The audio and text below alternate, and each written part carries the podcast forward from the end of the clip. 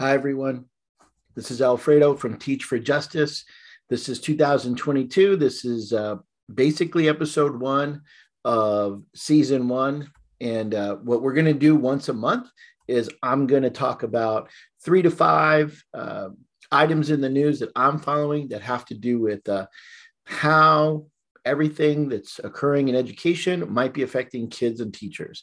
So this is my January wrap-up. I know it's being posted a little later than that, but there's going to be a monthly wrap-up of some things in the news that I'm following. So share my screen real quick for you. And let's start with really the one I've been following the most. It's encapsulated by this Teen Vogue article here that was published on January 31st. By Megan Cattell, student walkouts over COVID are sweeping the country. And really, the walkout I wanted to focus on is one in Chicago. And in Chicago, they formed a group. The kids formed a group, and they called the group ChiRADS, right? And it was a student-formed group that is protesting mask mandates, and they had a list of demands that they wanted, and you can get the link in the podcast here, but what I found really important was a couple of things. First, this was very student-led. You know, as we adults here are trying to haggle over, you know, where mask mandates fit with politics and where that fits with parenting and school boards versus administrators and things like that. You know, we're not asking the kids themselves. We're not asking the young people themselves what they want or what's good for them or what they're willing to do or how much they can tolerate, you know, or what they're comfortable with. I mean, I know some districts and schools are doing surveys, but I personally haven't heard of a ton of school districts or school sites acting really deliberately or consciously with intent as a result of some student survey. So in some cases, and this is a great example, and this article from Teen Vogue has some other great examples from Oakland and Denver as well. I mean, Minnesota's got some walkouts here in February, and I'll talk about that when I recap February. But these kids started a Twitter account, an Instagram account. A couple of days before the big walkout, they posted, here's the chants, right? Here's our, the things we're going to say as a group together. And so it just really gave the impression that they were super organized, and they did, they walked out. Hundreds of kids all over Chicago walked out, making ultimately, a bad situation, which is bad no matter what. You know, the focus at least shifted for a minute from the mayor, the union, the administration, shifted to the kids themselves, which I thought was, there was a lot of power there. And the other thing is, whether it was intentional or not, you know, since this was student-led, you know, and these Instagram and Twitter accounts were, you know, put up and managed by these young people. And so because they're under 18, I'm not going to go through their Instagram and Twitter or whatever right now. But what hit me was, one moment on Instagram where one of the organizers came home from the big walkout day. And it sits with me still. She was exhausted. And in a public way, because, you know, social media, she just recorded this authentic reaction to having contributed to organizing and participating in a walkout for their rights. And the line that hit me that she said was, "We did that." She repeated it a few times. You know, she had a lot of adrenaline and was winding down, and it's very, you know, uncensored. And she said, you know, we did that. Your grandmama didn't do it. Your auntie didn't do it. We did that. And I thought that was a powerful moment of recognition. And it'll be interesting to follow the Chicago situation and these ChiRADS kids. Hopefully they can keep it together, you know, after January, which I'll recap after February. It looks like they had gotten into some disagreements on what now, right? The toughest question, especially for young organizers. And it's happened over and over again in the labor movement. You make your statement, you get the attention, and you have to ask yourselves, what now? The ChiRADS students are facing that right now. And I'm anxious to see where they go and how people who might be, you know, willing to support them can support them and potentially guide these young people. All right, next step. This one was very viral. I don't know if you ran into it here. I'm showing a coverage of it from Newsweek magazine on January 25th by Daniel Villarreal. But this was in Texas, right? And you had, at a school board meeting, you had some students show up and give their comments. And what I thought was interesting about this was the perspective. And I think it's evidence of a really strong education here, that a student showed up and was very clear about their perspective. She said, I'm an honor student, I'm in the top 3% of my class. And the big line that went viral, if you didn't catch it, was she said, I'm simply going to say that no government, and public school as an extension of government, has ever banned books and banned information from its public and been remembered in history as the good guys. And the other piece of the perspective she offered the board was that she was under the impression that the book banning was for, deviant kids to read smut, I think is the word she used. And I don't want to give the kid's name. It's in Texas. Newsweek covered it. You can look it up yourself. She's under 18, but she said, you're not just taking what you think you're taking away from those kinds of kids. Us honor students want access to a full education. And I'm here to address the fact that we are not comfortable with all of these books you're taking away. And so I thought that was an interesting perspective. It was a great line. As a history teacher, I can tell you it's true that the groups banning books have never been remembered as the good guys. So shout out to her teacher for making that clear to her and to anyone who supported that young lady in terms of showing up to a school board meeting and looking those people in the eye and making that comment. Banning books is not new. Shoot, there's a banned books week dedicated to this concept. We have felt like it's the heat of it has been ramping up here at the beginning of 2022. And, as teachers, depending on what part of the country you live in, you might need to, look around, you might need to ask around and see kind of what heat there is. And, as a teacher myself, the conversation is happening. It's happening in departments meetings. It's happening with administrators. It's happening even at with the union. Like, where are our protections?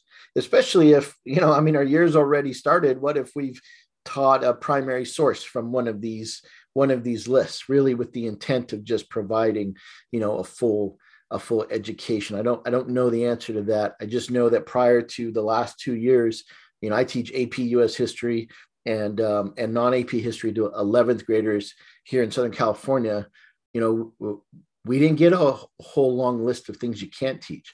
And so if we're sticking to the California standards and, approved list of things, the College Board gives us, a thorough book on recommended ways to teach AP U.S. and recommended sources and things like that. And, it'd be interesting to kind of put those together and say, hey, you got this banned books list. The College Board has these authors that they recommend. Something's got to give here. And what role does the College Board, or what responsibility does the College Board potentially have in either modifying in reaction to some of these trends or standing their ground? Nobody, as a teacher, nobody wants to get in trouble. Nobody wants to have their name dropped at a school board meeting and be called in for doing something irresponsible. And so this is a tricky tightrope we're walking. And depending on what part of the country you live in, the tightrope is maybe thinner and higher and with less safety nets below you. And good luck to you if you're in a tough situation. All right, two more here. Again, I'm taking this off my, by the way, I'm taking this off my Wakelet, which is on my website, and the link will be in the description box here below. It's a public Wakelet.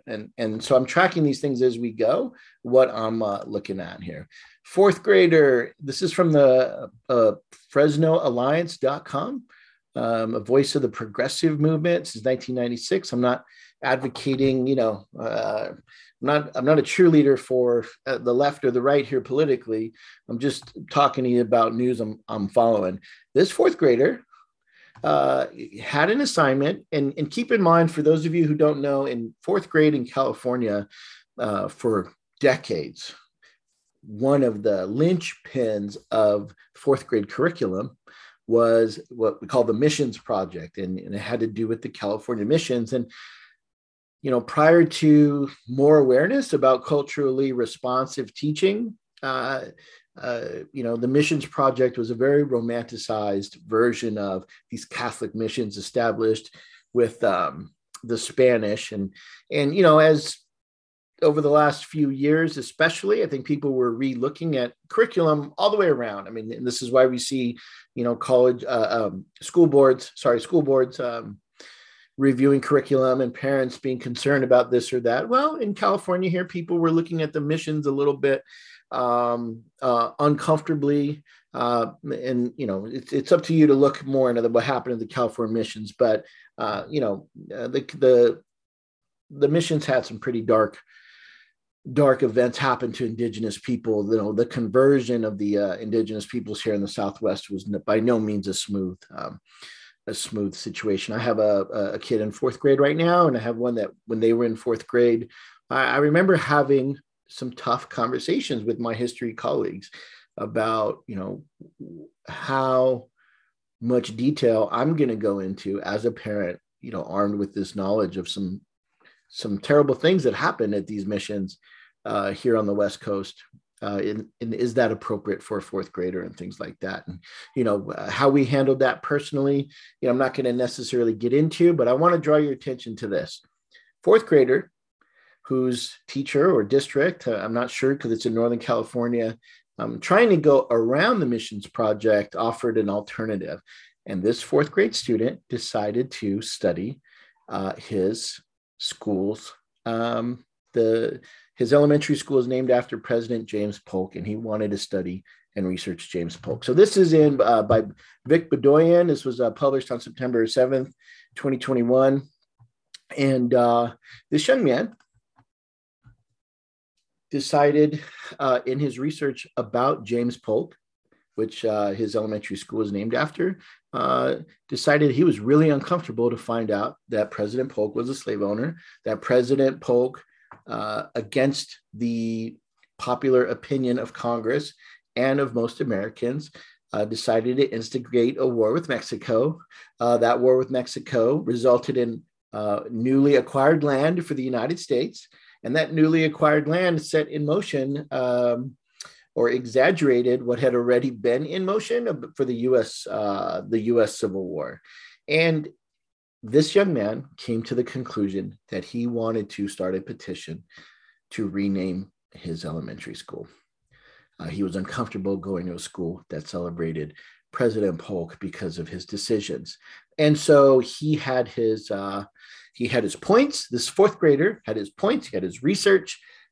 He had a persuasive argument, and he had a petition for people to sign online. This is what I'm gathering from this article, and then there was a couple of other articles from local paper that I have on my Wakelet. But at the end of the day, a parent of a student in his class complained when he alerted his teacher about what was the substance of his presentation.